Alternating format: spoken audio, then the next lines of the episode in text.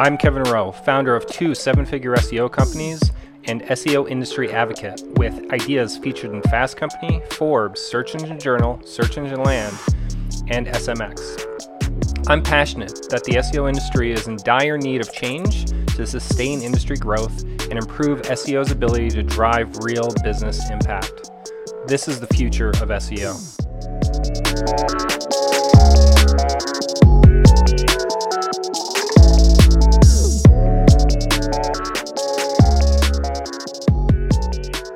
Hi, everyone. Thanks for joining today.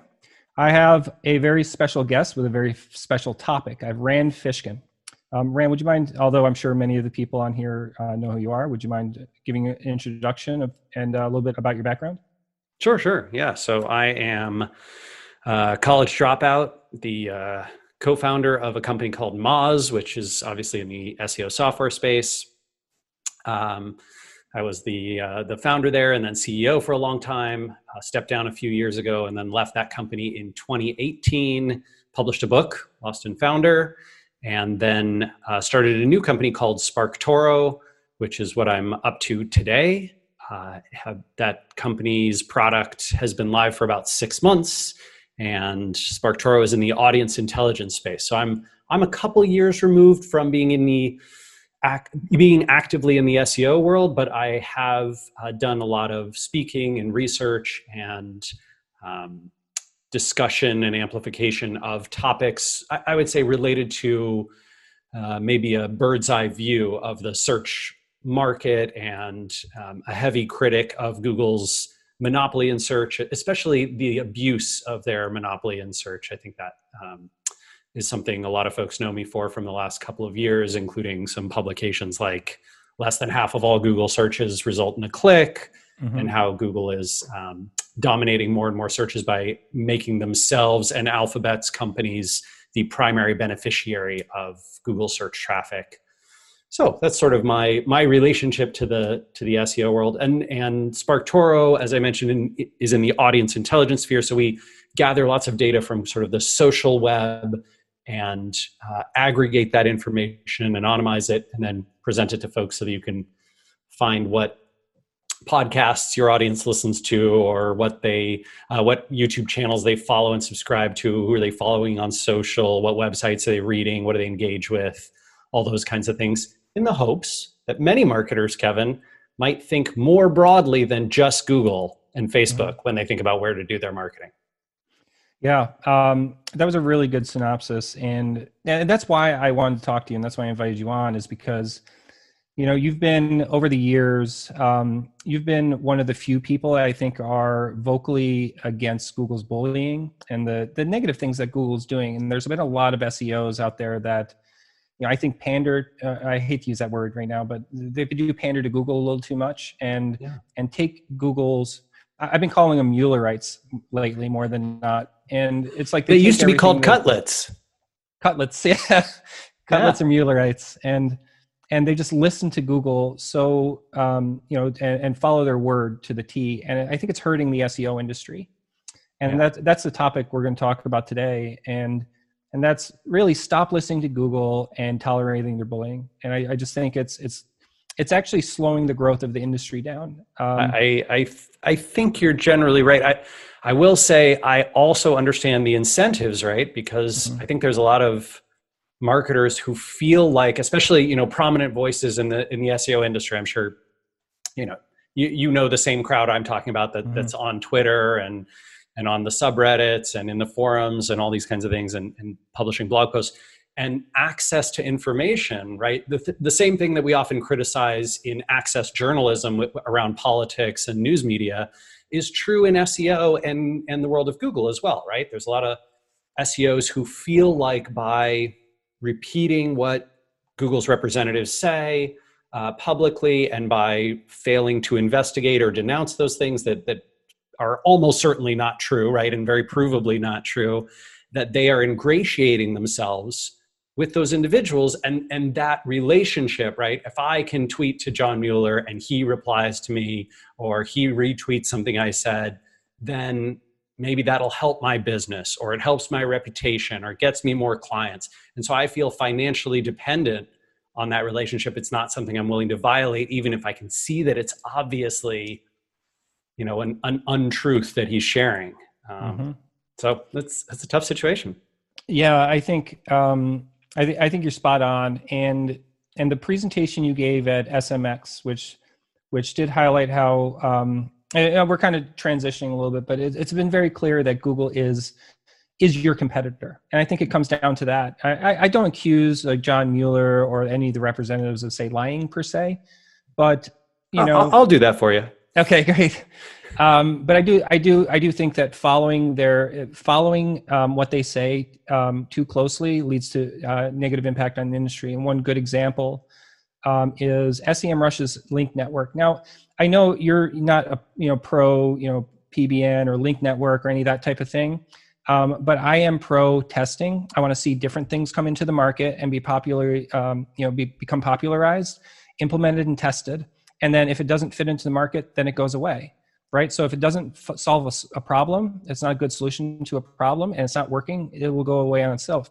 So so SEMrush, um, John Mueller, um, you know, if I have the tweet here, he in, inside of Twitter, he basically said when um, you know there was a comment in a thread about how SEMrush is starting their own, um, you know, basically a link network. So they started a content network. I'm not sure how familiar you are with this whole scenario. Yeah, yeah. Then they I, also I saw like the roundtable po- SE roundtable post about it and all that.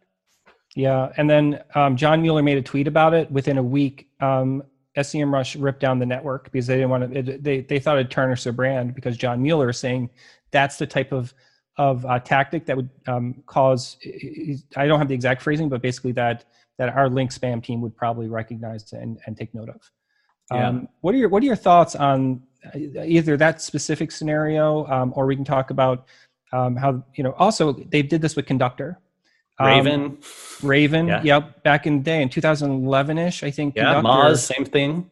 Yeah. I, I, want to talk about this Moz one though, because um, I didn't know this before you, you were mentioned it over the email, but can you talk about what happened around 2011 and 13 when they were, they've kind of stopped some of the product launches and uh, some of the initiatives at Moz and, and what was going on there? Yeah. Yeah. So, um, you know, this was at a time when I would say I was transitioning away from a little bit of that like access journalism mm-hmm. uh, problem. So I, you know, I built some relationships with folks at Google, in, including Matt Cutts, and he and I would occasionally email on topics from time to time. Uh, and while I was, you know, CEO of Moz, um, I started to be more more aggressive about questioning Google's public statements. You know, there there were a few whiteboard Fridays that Matt Cutts didn't like. Um, mm-hmm. There were a few guest posts from folks who you know ran uh, ostensibly link networks and sp- link spam and, and those sorts of things and he didn't like that either and so you know i get messages about it like hey i wish you wouldn't promote this i wish you wouldn't invite um, who was it i think it was back in the day bob rains i wish you would invite bob rains to come speak at your you know mozcon conference um, and i yeah, I I took that. I think the um, the opposite way that that Matt Cutts hoped that I would, right? Which was essentially like, you can't tell me what to do. If you don't want someone talking about something publicly, that must mean it's interesting. That mm-hmm. must mean it's worth covering. That must mean there's there's something worth digging into. Um, and I don't know that I was always right, but I, I don't think Matt would say he was always right. You know, on reflection, either. Uh, that being said, one of the one of the things he was very particular about, and you could see this in the threats that happened with with Raven Tools as well, mm-hmm. Kevin. So I for folks who aren't familiar, right, Raven Tools did a bunch of rank tracking, just like SEMrush does, just like you know. Um, who else? Sistrix does it. Uh, you know, Moz does it uh, mm-hmm. Ahrefs does, everybody rank tracks, right? Yes. And uh, and to rank track, you you're crawling Google's results, right? Mostly, you crawl yeah. and index Google's results. You pull things out, just like Google crawls the web. You crawl Google's web of search results, um, and this is a very valuable thing to do. You can gain lots of insights from it. Uh, and so Matt basically intimated that uh, Moz's rank tracking was problematic. He did, you know, it violated their terms of use. He thought it was a bad thing. John Mueller's done the same thing for years mm-hmm. too. And so, you know, of course, we we went back to him and we're like, "Hey, here's all these these other companies doing it. What? Why? Why is it not okay for Moz?" And the reply, my, my favorite reply that I ever got in my email from him was, "We view you differently." Why? I never got a re- response to that, but we view you differently. It and so, you know, like it Moz's board of directors, right? Our investors, Foundry Group, right? Brad Feld, myself, Ignition Partners, Michelle Goldberg, uh, Sarah. We got together. We had a board meeting. We discussed like, okay, what are we what are we going to do? Like, this is essentially Google's head of head of spam threatening us that if we don't, you know, acquiesce to his whims, he didn't he didn't want something put in the Moz bar. I can't remember what that was um, we, we sort of I, I, we had either teased or we had released it and we had to remove it whatever. Oh it was pagerank. This was back when google had pagerank in the um, in there. And we were like oh well we'll show pagerank next to mozrank in the in the toolbar. And he was like you know if you do this we're gonna it, it wasn't even against their guidelines. He just didn't want it. So um, we had this board meeting and one of the things we decided was hey we we need to start going broader than seo because like this field is sketchy and what if google shuts all of us down yada yada. Um, i think it was one of the things that started to bias us in a, in a bad business direction quite honestly because we felt that google was going to take action on this. Mhm. uh, raven tools same thing. They thought google was going to take action so they proactively like removed all their rank tracking lost a ton of their customers ended up you know going out of business. Um, the uh, or sorry, they they sold they sold to another company. But um, yeah, this was obviously just bluster because SEMrush and Ahrefs took huge advantage of the fact that all these all their competitors were scared of what Google was saying, and SEMrush was like, "Well, I'm not going to worry about Matt Cutts and Google," and they were right. Right? What what what should, what we should have done was ignored what Matt said. Really you know that's that's really i'm great that you i'm so glad that you just said that that you should have ignored them and you would your business probably would have been much better off as a result. It would have been possibly Have larger. no question, like tens of millions of dollars better off. yeah.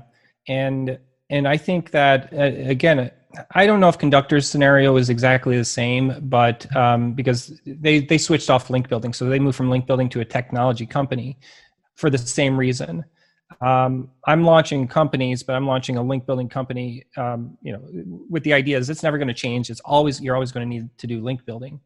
But um, um, but a lot of companies are moving away from it. Again semrush shut down their it's a, it's an, it was a network of independent bloggers just to be clear. It wasn't a pbn network or there may have been pbns or or what you know quote unquote pbns or whatever you define as a pbn these days um, uh, listed on there. I don't know. I never use the network. But you know how what kind of impact would that have had on the market? What kind of impact could moz have had on the market? What kind of impact could have conductor have had on the market if they just continued going? Yeah, it, this is a very, very hard thing to know. I, I think what the um, what it fundamentally comes down to is in a diverse, healthy ecosystem of technology and innovation, you don't want one big, powerful entity that can uh, sort of privately, behind the scenes, suppress that innovation activity right? I Mhm. like i like the idea that, that you've got right that essentially market forces should dictate it. If customers find it valuable and they're using it great. That that leads to further innovation. That leads to furthering the market. Google sort of controlling the puppets behind the scenes creates this um, imbalance and frustration and, and lack of innovation and lack of willingness to invest right? I, I, I think if google uh, had not been so aggressive in these areas, you'd probably see 20, 50, 100 companies with a million or more dollars in recurring revenue all you know challenging each other around hey what kinds of link building solutions can we produce? Hey what kinds of seo software can we produce? How can we make digital marketing better and easier and and very frankly i'll tell you i was fundraising uh, for Moz, right going to silicon valley and, and boston and new york pitching all these investors on why they should invest in SEO software. And a huge reason they told me we're not going to fund you, right? Is like, well, what if Google does X? What if they put bring the hammer down on your business? And Yep. very frankly, I didn't have a good response to that, right? That's a that's a great point. and today I have friends who are fundraising in sectors like childcare and hospitality and travel portals and mm-hmm. um, uh, uh, fitness and yoga studio, you know, software and all this kind of stuff. And investors ask them the same kinds of questions. What happens when Google enters your market? What, what do you say, right? You say, well, they wouldn't dare. Yeah, they dare. You bet. Look, look at what they did in jobs, hotels, flights, uh, mesh networks, uh, uh, phones, um, you name it, right? Sector after sector, video. My God, what they did in video with YouTube, right? Um, yep. What they've done in news, like it. It is a very high risk thing to go into a field that Google might enter in the future. Mm-hmm. And so uh, I think in, in this way, they shut down a lot of innovation. You could see, right? Um, uh, Congress last week and and you know six months ago and ten months ago when they were interviewing uh, Sundar uh, Pichai, Pichai, that it was you know these same concerns were being brought up at least by the savvier members of Congress mm-hmm. as as real limitations on American entrepreneurship and dy- dynamism of the, of the field and potential innovation. I I think, look, capitalism can be great, but unregulated capitalism, when you have a monopoly player, is really unhealthy. Yeah, you know, I want this is a good segue. Um, before we, we get off, I would love to talk about and get your your thoughts around if they do change the regulations um, around like Google, Facebook, and all the social networks. What will happen? Love to hear more of your thoughts around that. Um, but before we transition to that, um, you, you said something about the co- the competitiveness um, you know, um, Google is becoming one. Um, they're becoming a competitor to a lot of these people who want to use Google, but not not. This also shows that yes, they're a competitor, but their goals do not align with the business goals. If you're an agency, your client's goals are to rank in Google and get as much traffic as possible and ranking, or traffic and leads as possible. If if you're a company, your goals are the company's goals. Um, but Google's goals are different and it competes and and contradicts i think the goals of the companies or the seos um, and this is the i think this is one of the bigger confusions that people just don't understand. So um, i've watched a couple of the presentation you just did about um, you know, facebook and google and and um, um, you know how there really are you know uh, I, I, don't know that you went too far into competitors but would you more talk about talk a little bit more about um, even if you're, you're the presentation you did at SEMrush, where you did uh, highlight um, really well. I thought that was a very good presentation where you highlighted um, how Google is really t- stealing your content in many cases and becoming a competitor with your own content at times. Um, you know, what, are, what are your thoughts on, on that competition, how they're, how they're becoming uh, competitive? Yeah, so I think um, this is one of my biggest frustrations with with Google and sort of the Alphabet Corporation is that as they have found, right, okay, we've got almost everyone around the world online, right? And mm-hmm. they continue to, to do so in, um, you know, in poorer nations and in countries with less access, but they, they really have dominated. They have 95% plus global market share, right? When you add all their properties together. Um, and they are uh, basically starved for growth apart from raw economic growth right? So as economies grow around the world, Google can grow as well. But because they're already the default and everyone already sort of puts all this money into you know their Google ads, Google has to find new and different ways to make money. Mm-hmm. Some of those are awesome.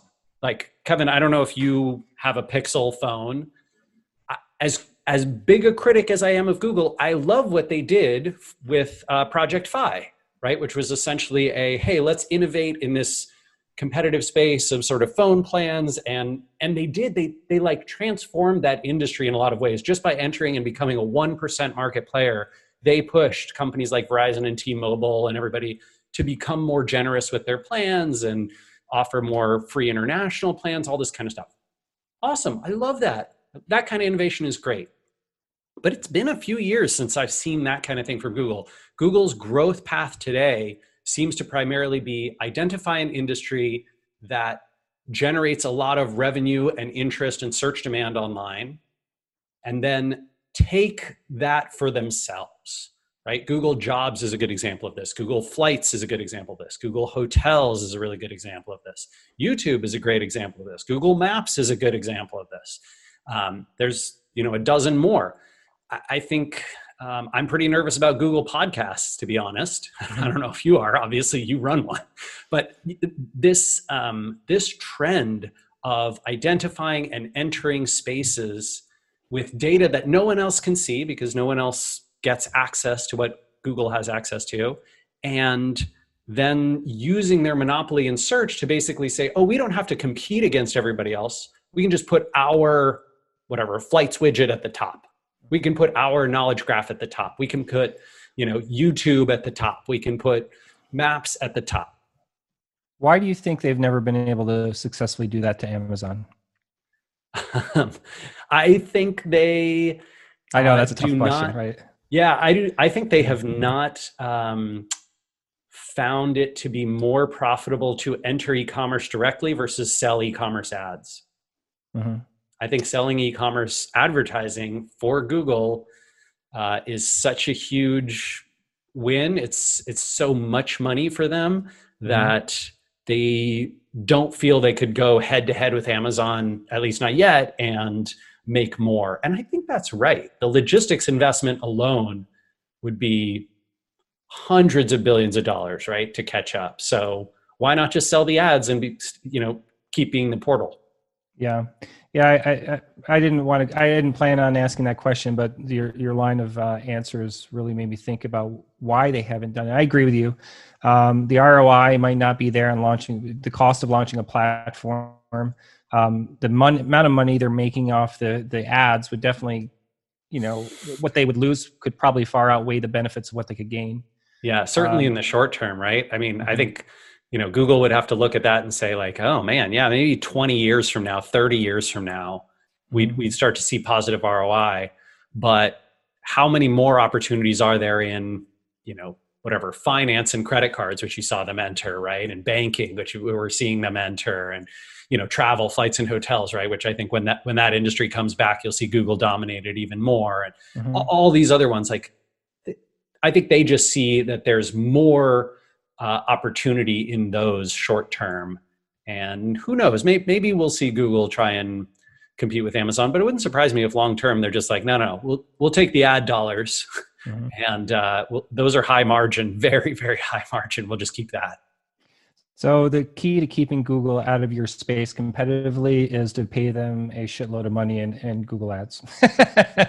or to just be small enough that they don't notice you, right? That they yeah. like that you're too far down the list of areas they need to uh, compete with. But yeah, like the big ones, right? Google's got, getting into healthcare.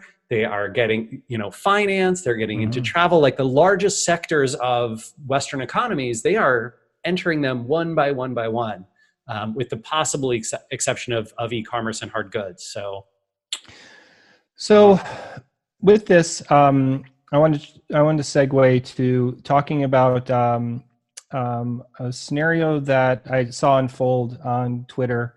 Um, John Mueller stated basically all guest postings should have no follow links, and then I saw in your tweet, um, uh, Doctor, a couple things. This is going to this is going to transition to a couple different conversations. Um, first off, you and Dr. Pete also both, uh, um, um, you know, very overtly said, "Hey, this is stupid." Essentially, yeah. not just like that, but this is stupid. We're not going to follow these rules. Yeah. Moz's traffic continues to increase. So we have John Mueller stating, "Do not include outbound no follow, or there must be no followed outbound links on all guest posts." Moz does not have not, no follow outbound links, and their organic traffic to those blog posts continue to rise. I think. I mean, I, am very glad. I'm very, very glad that Moz has not caved on this. Right. I think mm-hmm. if you write a piece and Moz editorially approves it, and they editorially approve you, then you deserve the citation and the credit for contributing that piece, and your organization should get some benefit from it. And that is exactly the kind of link relationship that Google was built on, that the web was built on. I, I think uh, very frankly, this is you know one of those cases where is John lying? Yeah, let's just call a spade a spade. Like he is lying, right? He is not telling the whole truth. He's not telling the truth. He's not telling nothing but the truth. In a court of law, the, the judge should be like, you, you're out of here, man. right?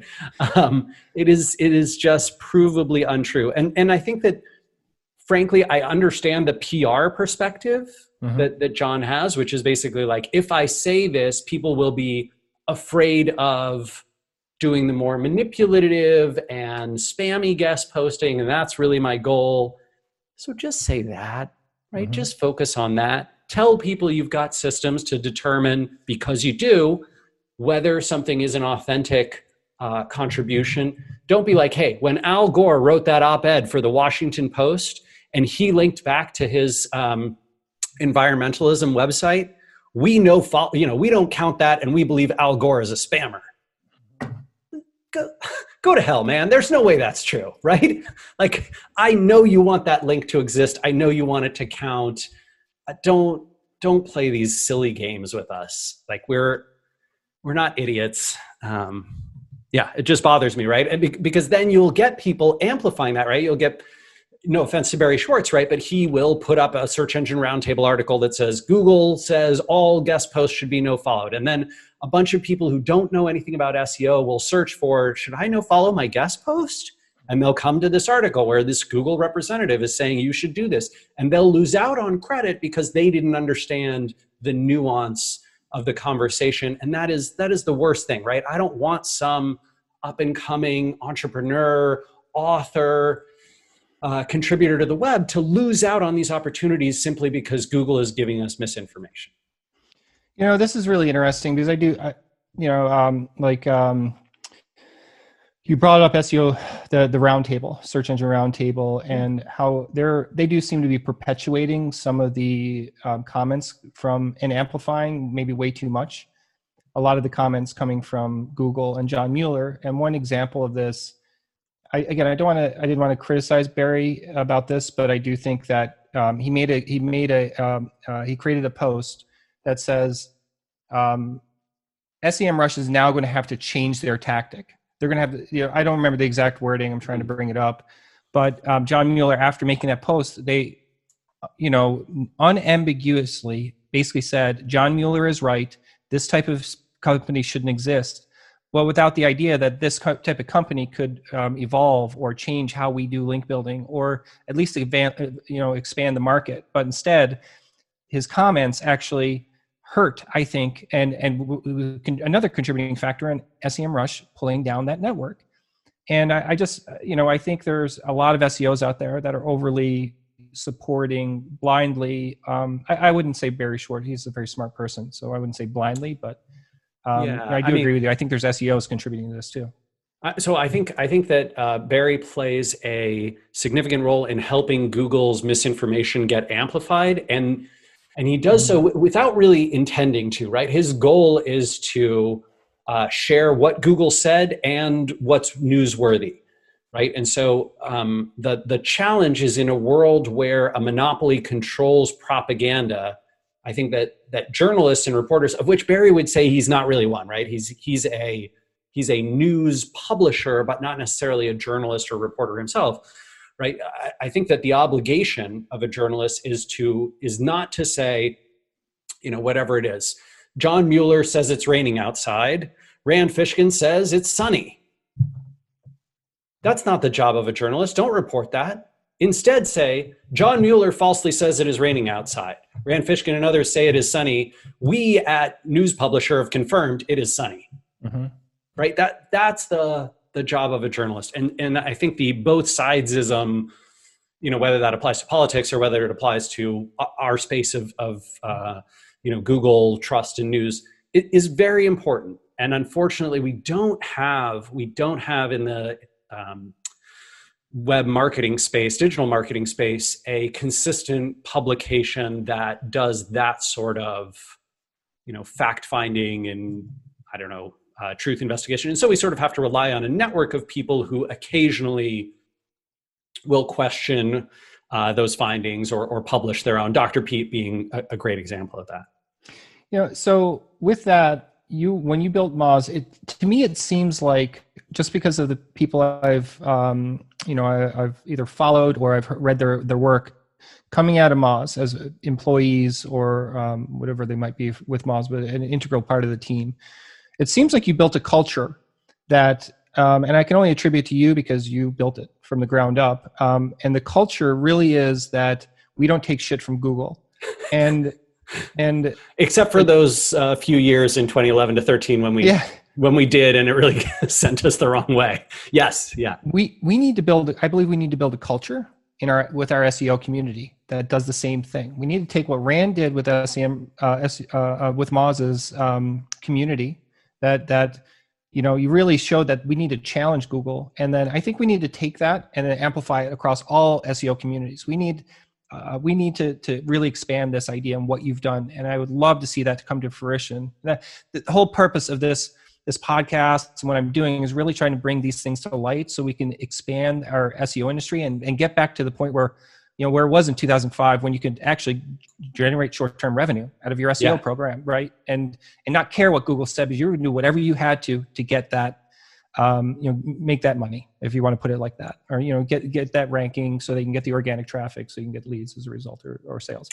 Uh, kevin How, i'll give i'll give you a great example of this. I i think uh, this will make you maybe a little sad it made me sad i i just got i got an email 45 minutes ago for a i'm not going to out who it was from sure. but um, it, it was a a conference a digital conference online conference that i was speaking at in fact i recorded a presentation with their team uh, a few weeks ago and it it said, uh, you know, the, the person writes to me and says, "I wanted to get in touch regarding your presentation. Thanks for recording it. There's tons of valuable practical advice in there, but a few points were raised by our PR team. Our policy is not to communicate political topics surrounding Facebook, which slides 10 and 11 cover." Since we're an mm-hmm. official marketing partner to Facebook, it's tough for us to communicate that they're not an in your corner marketing partner and blah blah like basically a sorry, we can't really criticize this company because they're a partner of ours. I, the tragedy is, right, this really stifles the potential for us to be critical of the companies, the, the monopolies, right, that duopoly in the case of Facebook and Google with online advertising that control our worlds. And, you know, that sucks. I think, you know, unfortunately, I, re- I replied and was like, hey, man, I, I like you a lot. I like your organization a lot. I'd love to work with you in the future but I'm not willing to compromise the message, right? Like I, you're going to have to find someone else to speak at your event because mm-hmm. I'm not, I'm not changing this. Um, and you know, maybe um, that's Good. a that's a tough situation. Like I, I don't think the person who wrote back to me, I don't think that that's what they want at all. I'm not even sure mm-hmm. that's what the PR team thinks, right? And I've had this happen. I was at a conference last year uh, on the East Coast where I gave a presentation. There was someone there from Google. They were very upset because they were sponsoring the event. Uh, thankfully, the, the people running the conference decided, like, screw it, we don't care. We'd rather have Rand up there telling his truth than, you know, I don't know whether it's everybody's truth, but it's my truth, right? That, mm-hmm. that, that there's all these problems rather than take Google's money for the sponsorship, um, which I thought was amazing, right? And I, I, I hope more people are willing to do that. Yeah, I, I agree 100%. Um, thinking, reflecting back, you know, bringing it back to the culture at Moz, what do you think was the catalyst for, you know, creating that culture? Mm. Um, you know, I know I'm putting you on the spot here, but yeah. you know, um, you know, what, how do you, you know, was it was it something just consistency over time, repeatedly, you know, um, um, communicating the message internally to your team? Was there a formal um, you know, was it formalized at all, or was it something just built out naturally because of you know being charismatic leader uh, and, a, and, a, manager? Uh, so I, yeah. yeah. I don't know if I'm necessarily all that charismatic. Depends on who you ask. Um, but. I do think I do think that by publishing so frequently on these topics and by sort of having a viewpoint that many people followed, I attracted like-minded folks mm-hmm. right so i think that that people like russ jones and britney muller and you know dr pete and and all these folks right who who came to moz were in many ways brought to that company by reading what i was writing and, and following me online and seeing me at conferences and events and and being like yeah that that resonates with me that's my kind of style as well and i want to you know whatever um, help with that. Uh, David Mihm, Joyanne Hawkins, right? Like all these wonderful contributors that that Moz has had in the past and still has today.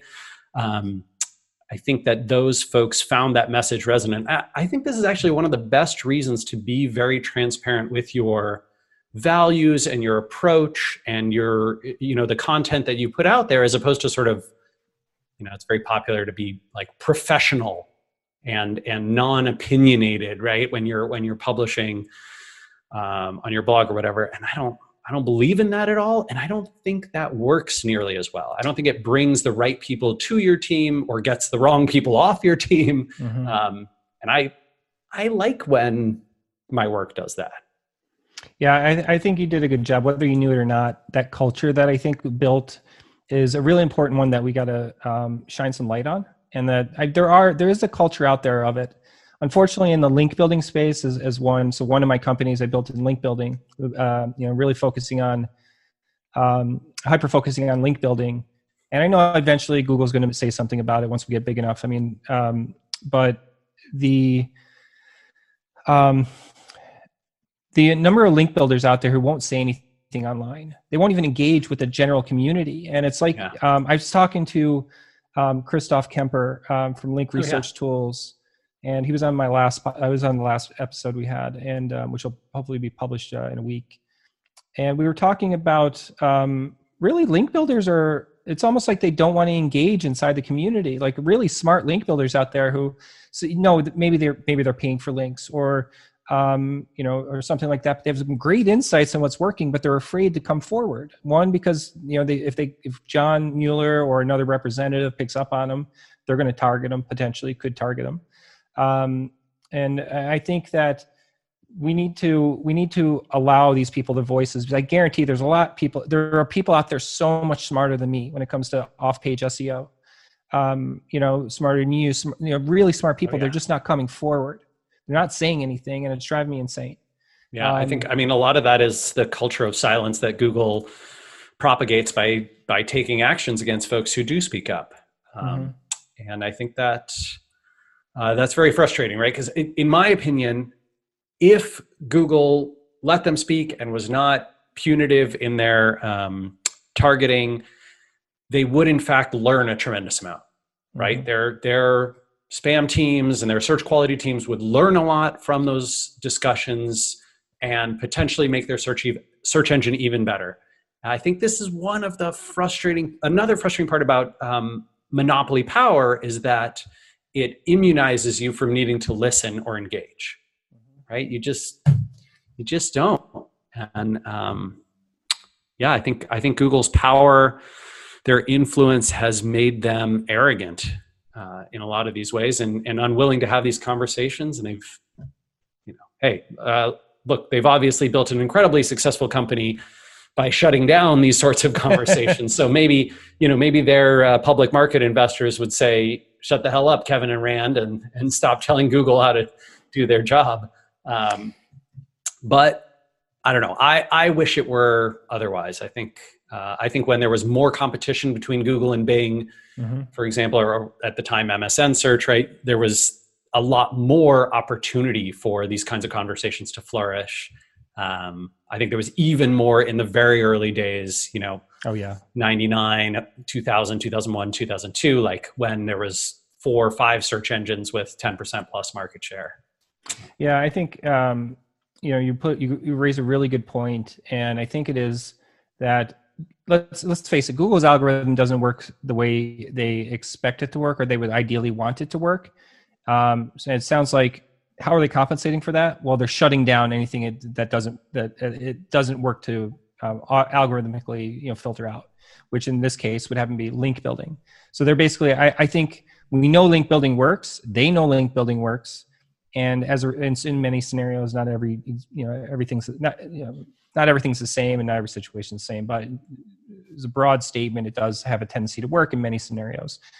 Um, but it sounds like I think the the the ultimate example of of why um, or that we shouldn't be listening Google is that I think they're afraid that it does work and they need to shut it down culturally because they can't yeah. shut it down with their algorithm. Yeah, and, and I mean, I think I think that is definitely true, and I also think they they've sort of learned over time, like, hey, we can spend whatever three or four years shutting it down publicly, and then our algorithm will catch up to that thing, you know, mm-hmm. that I, I don't know whether that's the the best approach. It certainly feels to me like in a world where you know Google's the world leader in artificial intelligence and, and machine learning, right? They should be faster than that.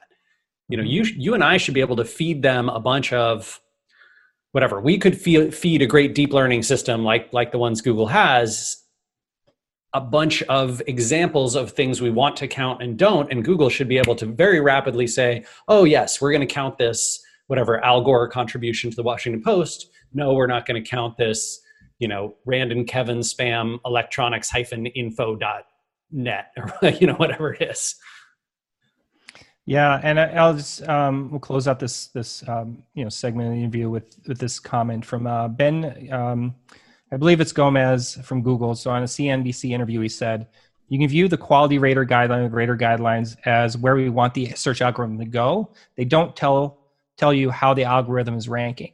So a lot of the things that they're saying out there is not how the ranking uh, the algorithm actually ranks, but it um, it is where they would like it to go. I think that sums up and and solidifies what you and I talking about perfectly. Yeah.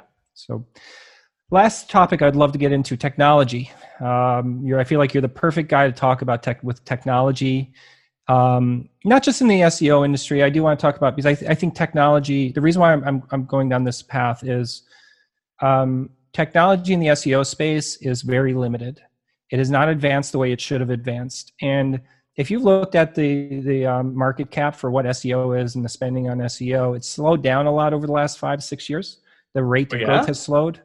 Yeah, I can send you. I can send you the um, source after. But um, the amount of spending in the SEO industry has decreased, um, or has slowed. Excuse me, it hasn't decreased. It has slowed the rate of increase since uh, okay, uh, 2010. Okay. Sure. Um, so it's like each, you know, smaller percentage growth each year.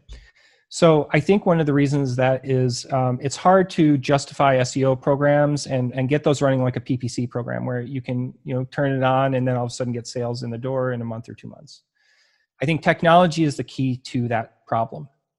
Uh, uh, so I think through automation is the key to the problem. And one key category I believe we're missing is SEO performance automation, meaning software that authentically automates your your your uh, your SEO efforts, right? Mainly off page, which is the hardest part, but but there's other things out there. So what I'm getting at is technology um, is probably one of the biggest the the biggest areas we need to evolve in SEO and in any industry. Um, and now I think AI and machine learning is the solution for that. Or I, I wouldn't go. I wouldn't think robotic process automation probably on the uh, on the, in the base level, but ML and A, uh, AI are probably the key areas. Do you feel that's question number one? Do you feel like there's a huge opportunity, not just in the SEO space, but in the uh, marketing technology space, um, to leverage ML and AI and where do you see that going? Yeah, it's a big question. Okay, so let me answer the first part, which is what about in SEO specifically? And I think I think you're absolutely right. I am shocked. I'm kind of infuriated. I put together a proposal years ago for for Moz to do like a big machine learning thing with with on page specifically. Um, I know that uh, the guys who built the new Mozscape index had some plans for using ML uh, specifically to identify the links that were most likely to move your rankings up. So if you gave a target keyword and a, a target SERP, they would go analyze the links of like, you know, here's what ranks here, here's what doesn't, here's it. what's missing from your page and site in order to get into those results, right? They had this model for it, never got the investment. Um, and I, th- I think that that that those are big missed opportunities. A big part of that for sure is that very few investors are willing to put money into SEO software companies. Uh, the SEO software space still hasn't had a unicorn player in it, and so uni, you know unicorn. Yep. I know Conductor's but, been the biggest uh, market lead, closest to the market leader in the last report, the Forrester report. So they, I, I wouldn't trust that uh, as far as I could I don't know, kick it. Like the mm-hmm. um, so SEMrush is about four times the size of Conductor um, in terms of uh, overall revenue. I think Moz and Conductor are very similar in revenue size, around fifty million dollars a year. Mm-hmm. Um, I'm not sure. Actually, I don't know after the WeWork stuff. Um, I don't either. Yeah, I haven't yeah, heard anything. So that's since. that's hard, it's hard to say because they got you know sucked into WeWork and then split back, back, out, et cetera, et cetera. Um, I know they were smaller than Moz when that acquisition happened, for example. And Moz was, you know, Ahrefs is bigger than Moz, SEMrush is bigger than Moz. Um, so I, the Forrester report, I'd be like, eh? Um, I would also, yeah, I would also say the um, in terms of where you know where the the field is going. My sense is that there's a lot of wars on the on the like data aggregation side, but not on the ML side right now. Mm-hmm. And I'm not I'm not I'm not exactly sure why that is. Uh, I will say more broadly speaking around marketing technology, it's really weird for me to say, "Oh yeah, I agree with you. There's a lot of opportunity," because SparkToro is in is very non ML AI. Like we're very ju- very much just, "Hey, there's this huge source of data. Let's aggregate it and make it transparent to people." Maybe in the further out future, right, we'll find great applications for for machine learning and AI. I think for for us, right, it it is about aggregation and data transparency and mm-hmm. making a source of data that's never been available before available to people. Um, but I, you can see a ton of investment and a lot of positioning. Like everybody who goes to a VC, right, is like, oh, we have you know this ML AI data solution, blah blah blah blah blah, and like it's RPA, man. Come on. Yeah, it's sort of I don't know. It's like a you know how a few years ago everything was um, not not crypto, but the the underlying uh, tech behind crypto, blockchain. The, yeah, blockchain. Right. Everything was blockchain for a while. Now everything everything's AI now. And, you know, everything was voice search a few years ago in SEO. Before that, everything was mobile first. And mm-hmm. eh. I I think I think the I think the automation, whatever it is. So there's a category here of automation. And I think the automation is the future in a lot of marketing technologies. I, I believe it so much. I'm, i literally launched a uh, um, uh, automation dev company just so I could build out our own technologies and fund it and get it at a lower yeah, cost. Cool.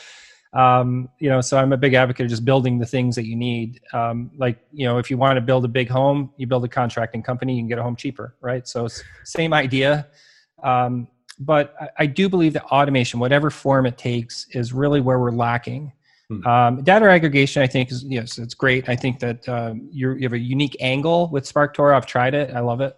Uh, cool. for for a certain application, like I wanted to, uh, I don't remember why I was digging in, but I love digging into random data, um, uh, data that I haven't had before. It's just fun. But um, you know, with the with the automation, I think that um, marketing technology in the marketing technology space, one guy I knew, a CEO of um, a large POS company, um, he would not invest in marketing automation. He was very vocal about never wanting to invest in marketing because you could always just cancel tomorrow. And there was no barrier for them. Like if they had to switch companies, marketing technology companies, um, and I think this is one of the problems why we're not getting enough investments in the space is it's not like a POS where if you have to, if the, a restaurant has to change their POS system, it's a year long process. If you have yeah. to take, if you have to change your SparkToro, it, well, I mean, you probably can't get the same data, but it's you know, yeah. it's that. I think that the investors, I believe that that oh, they're is, obsessed. Is, they're obsessed. I believe foolishly obsessed with uh, raw monthly churn. Mm-hmm. Like they don't, they do not think about what's the total lifetime value of a customer. They think about that person quit one month. I, I don't like that churn rate. I am unwilling to look at a business based on its overall potential. We're, we're the total opposite. Like Kevin, I don't give a crap. I want you to come try Spark SparkToro. I want you to find it valuable, use it for a month, quit. And I hope that maybe you'll recommend it to somebody. And then maybe in 2 mm-hmm. years, you'll come back when you need it again. And I don't mind losing you for all that time period in between because I created something valuable for you and you got value from it and we got some dollars from you. Is it is it really that terrible that instead of getting whatever 20 bucks a month from you over three years we got 150 bucks over you know in two months of those three years. Mm-hmm. i don't care. That doesn't matter to me right? I don't need that that perfect attribution.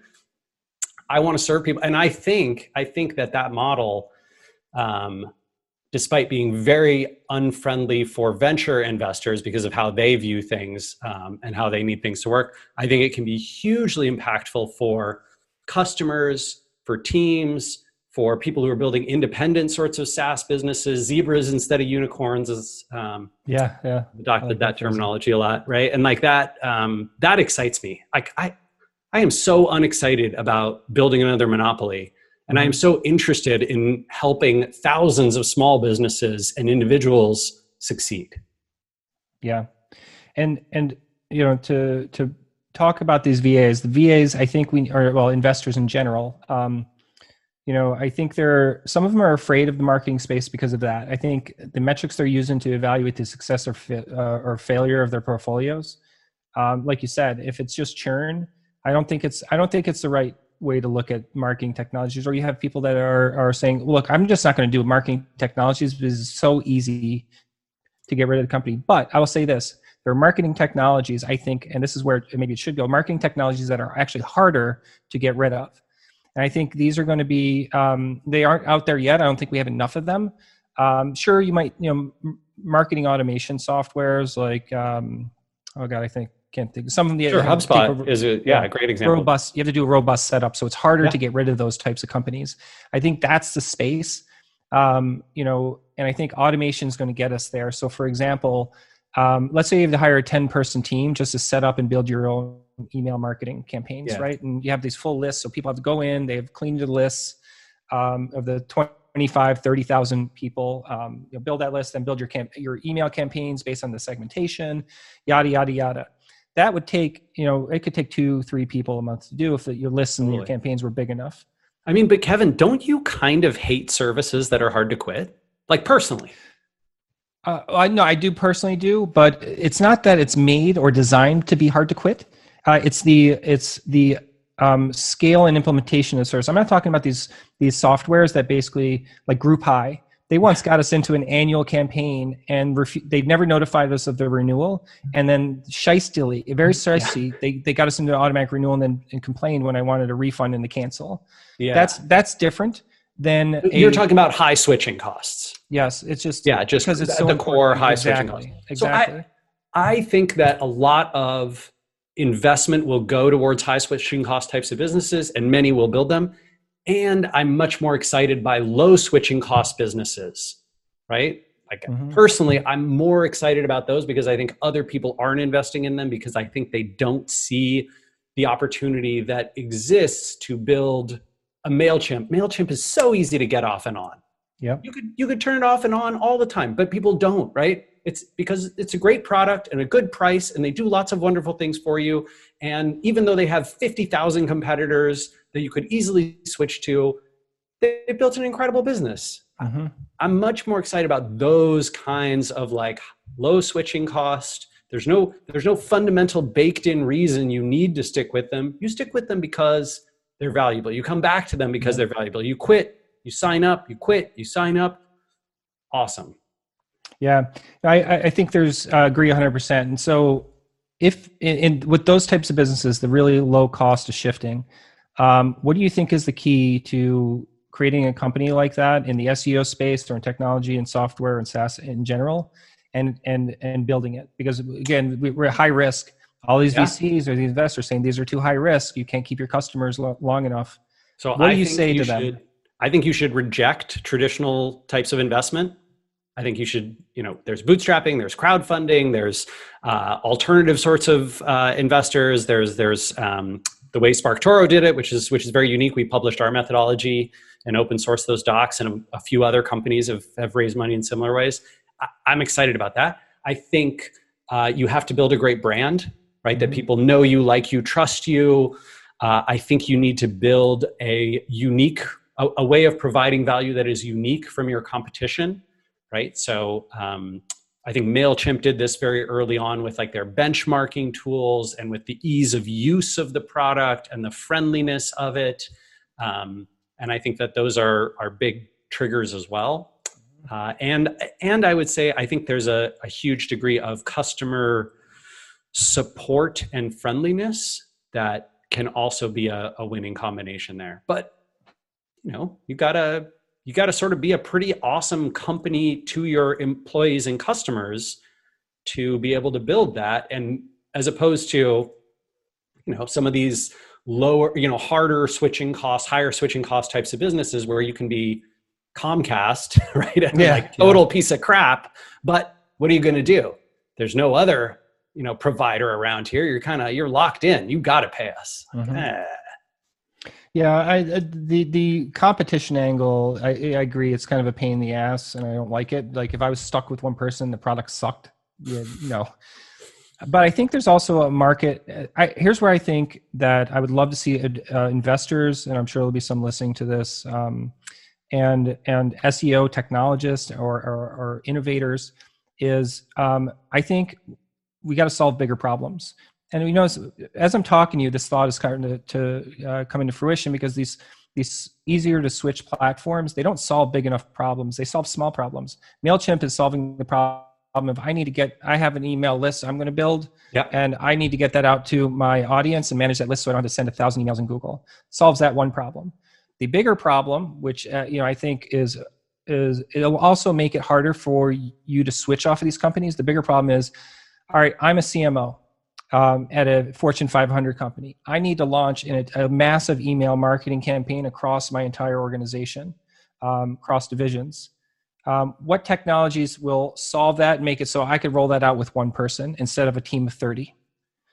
Um, and, and in a lot of cases, right, those folks are like, yeah, I'll, you know, go to ExactTarget, I'll go to HubSpot, right, I'll go to these enterprise solutions. Um, HubSpot's a little more mid market, but they're they're they're climbing up that enterprise chain, uh, and I think I think that there's opportunity in both sectors, right? Agreed. So I, I think the problem is the investment currently is biased to a model that exclusively rewards unicorns over a diverse field of competitive companies that you know make tens or hundreds of millions of dollars instead of billions of dollars mhm. and i want to see i want to live in a world that funds and rewards and supports those millions and tens of millions of dollar businesses far more than it supports the billion dollar unicorns. Because i don't think those are healthy for us or our economy. I don't think they're healthy for income inequality. I don't think they're healthy for society or politics. I don't think they're healthy for competition. Uh, all the things we talked about in the first half of this call are exacerbated by that you know monopoly power that google has or facebook has. I don't want to see that's not the world i want to participate in. So yeah i mean you know if you're a venture investor and you want to kill 98 companies to have two succeed fine whatever like don't bother me about it. But if you're excited about a different kind of future where a bunch of companies can make money and, and have great lives for their teams and their employees and last for a long time and create these diverse marketplaces awesome. Like i am 100% there with you. I hope i make enough money so that i can fund your business. Yeah, I think um, you know that's that's a, you know that's a really good place to I'd say end the call because um, I appreciate the investment of your time in this call. oh Uh, well kevin uh, you are uh, so much fun to talk to. I feel like we could go on for hours and and uh, we clearly we clearly have a lot of shared perspectives on this stuff and a bunch of history. So um, i really appreciate you having me Yeah, and thanks for challenging. I think you challenged some of my ideas on technology. I, I feel like this is a podcast that would have been a podcast in and of itself. I wish I had another hour to really go down and discuss technology and business in the marketing space because it's, um, it's that's where my passion, and my future is just launching products in in the marketing space as well. But how, what is it going to look like?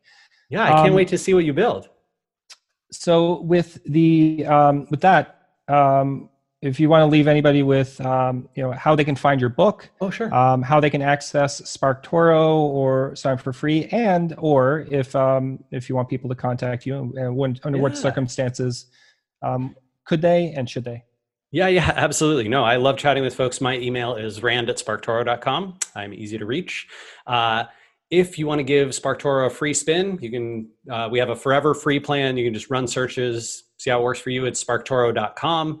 Uh, and if you want to follow along with all my things that I share and talk about and complaints about the venture capital industry and Google, uh, you can find that on Twitter, where I'm most, most active at Randfish. Well, um, thank you for standing up for the little guys on uh, um, in Google. I appreciate It your is my honor. I love doing it.